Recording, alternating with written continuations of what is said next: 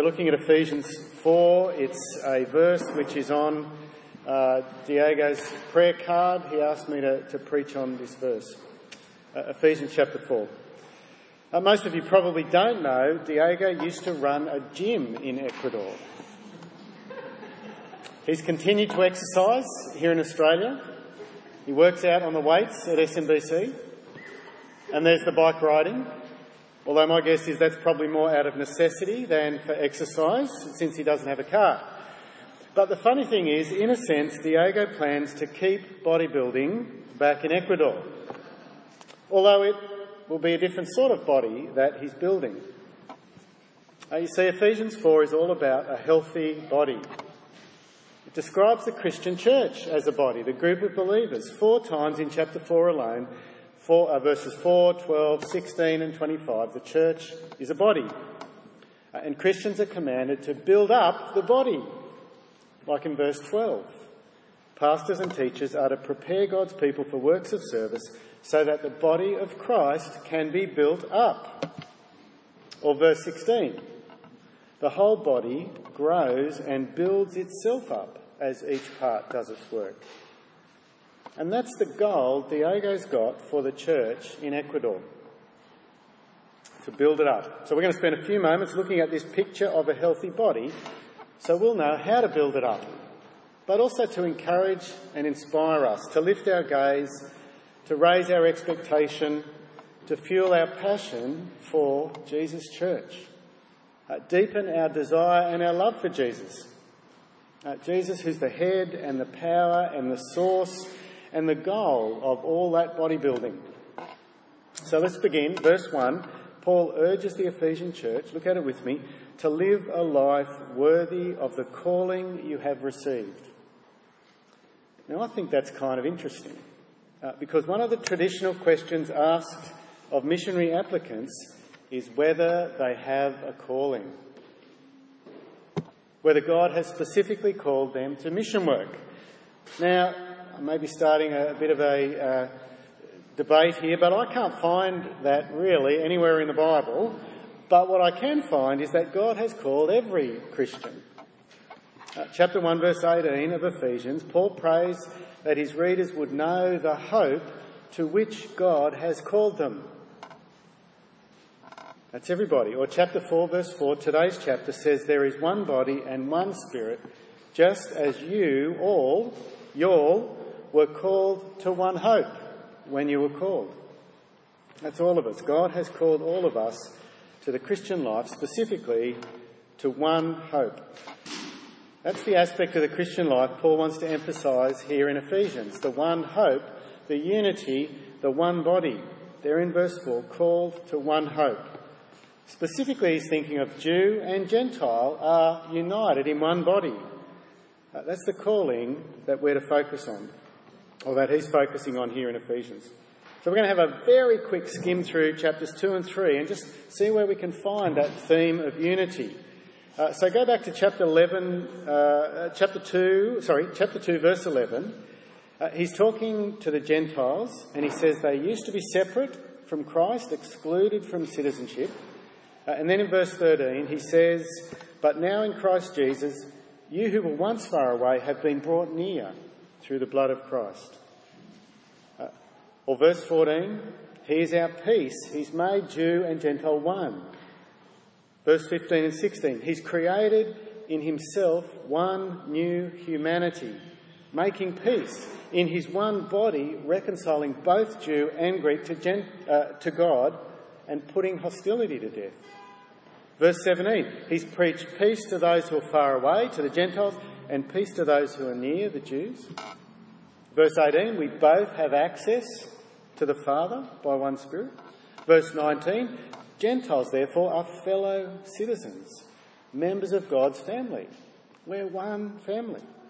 Verse 21, the whole building is joined together.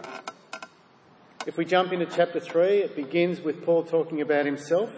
Uh, down in verse 6, he's been given the job of proclaiming the mystery that through the gospel the Gentiles are heirs together with Israel, members together of one body, sharers together in the promise. And finally, down in verse 14 and 15 of chapter 3, God the Father gives his name to the whole family in heaven and on earth. Do you see the emphasis? You are all one. That is your calling. You are called to be one family in Jesus, all joined to Jesus' one body. All children of the Father, united, whatever your race or background. So, with that in mind, come back to verse 1 of chapter 4, where Paul says, Live a life worthy of that calling. Which I think the major emphasis is the calling to be united, to be one, one family. Live a life worthy of that calling. You are united, so act united. You are united, so act united. And then, then from verse 2, he spells out what acting united is going to look like. Be completely humble and gentle. Be patient, bearing with one another in love. Those are the attitudes and the actions which are outworkings of our unity. You are united, so act united. When, you, you're, when you're united to a group of people, you value them, you respect their opinion. So you're not proud, you'll be humble. You'll be quick to listen and slow to speak when you value the unity of the group. You'll be gentle with people rather than sharp and impatient. You'll be quick to forgive and quick to apologise because you're humble and you've been forgiven as well. All of those actions and attitudes are summarised in verse 3. Make every effort to keep the unity of the Spirit through the bond of peace. You are united, so do the things that can keep and promote that unity. The basis of that unity is described in verse 4. There's one body, one spirit, just as you were called to one hope when you were called. One Lord, one faith, one baptism, one God and Father of all, who's over all and through all and in all. Now that's a unity that's worth making every effort for.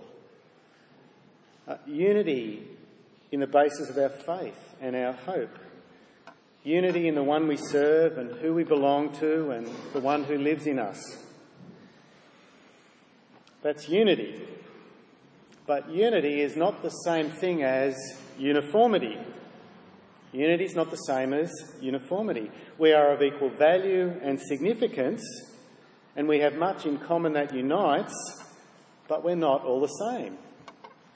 Uh, in fact, a healthy body makes use of the differences. A healthy body makes use of the differences. And so verse 7 says, But to each one of us you're one, but to each one, grace has been given as Christ apportioned it. Just like a healthy physical body has different parts doing different jobs, Jesus has distributed gifts to individual Christians so that together they can make up a healthy body. For example, down in verse 11, it was he who gave some to be apostles, some to be prophets, some to be evangelists, and some to be pastors and teachers now, they're not the only gifts that uh, Jesus has given to the church, but they're ones specifically to do with leadership and the Word. But Jesus didn't give leaders those gifts so that they would be the only ones who use gifts or who do the work. The job of these leaders is to equip everybody else to build up the body. Uh, the leaders in uh, the leaders and the, the, the, the teachers are to, to, pass on that gifting. They're to pay it forward. And so verse 12 continues, they're to do it to prepare God's people for works of service, so that the body of Christ may be built up, until we all reach unity in the faith and in the knowledge of the Son of God and become mature, attaining to the whole measure of the fullness of Christ. It's a big goal, that one, isn't it? It's a big vision. It's a great purpose for Christian leaders and teachers to set as their vision. Uh, but in those verses, there's a strategy for achieving that vision as well. That's the verse, pretty much, paraphrased. Diego's uh, printed on his publicity support card. Have a look at it. I think most of you got one. Uh, it's the goal of a healthy, built up body of Christ. A body that's united in their faith and their knowledge of Jesus, where each individual is mature and complete and fully rounded in Christlikeness. What a great goal! And he's going to work towards that goal by preparing people to do the serving work. How's he going to do that? Well, he'll look to train them. He'll mentor them. I think there'll be lots of cups of coffee. I think there'll be modelling, there'll be vision setting, there'll be providing opportunity and encouragement and direction for a whole range of people. And when individual members of the body are mature and connected to Jesus, then here's the result. Verse 14. Then they will no longer be infants, tossed back and forth by the waves, blown here and there by every wind of teaching, by the cunning and craftiness of men in their deceitful scheming. The re- result will be a church that's marked by stability and steadfastness. We take it for granted, I think, here in Sydney, uh, that churches and individuals within churches are, are going to recognise error and won't stand for it. Uh, we've got such a great, uh, we've got such great Bible colleges. We've got such a tradition of strong Bible-based preaching across many denominations in many churches. We just take it for granted that the church will be solid, that we won't be uh, tossed back and forth by the waves. But many of us know that it's not like that in many parts of the Christian church, including Ecuador. So pray that the church in Ecuador will be marked by these things, by unity, by connection to Jesus. That the church in Ecuador will be equipped and prepared for works of service, uh, that they'll steadfastly stick to the truth rather than be deceived by error and pray for Diego. As verse 15 says, pray that he'll speak the truth in love. That's the method and the motivation to stop the church being deceived. Speak against the lies with truth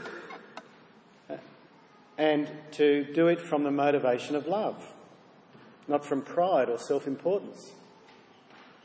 And here's one final image, a goal for all of us. Whatever our denomination or country, here's a team task. This is the group assignment for us all to be getting on with. Uh, verse 15 and 16, we will in all things grow up into him who is the head, that is Christ. From him, the whole body, joined and held together by every supporting ligament, grows and builds itself up in love as each part does its work. Wouldn't it be great, SMBC students, that when you do group work, if it was like that, if each part actually did their work, instead of one person doing all the work and every, you know, I'm sure it's not like that at SMBC, is it? No.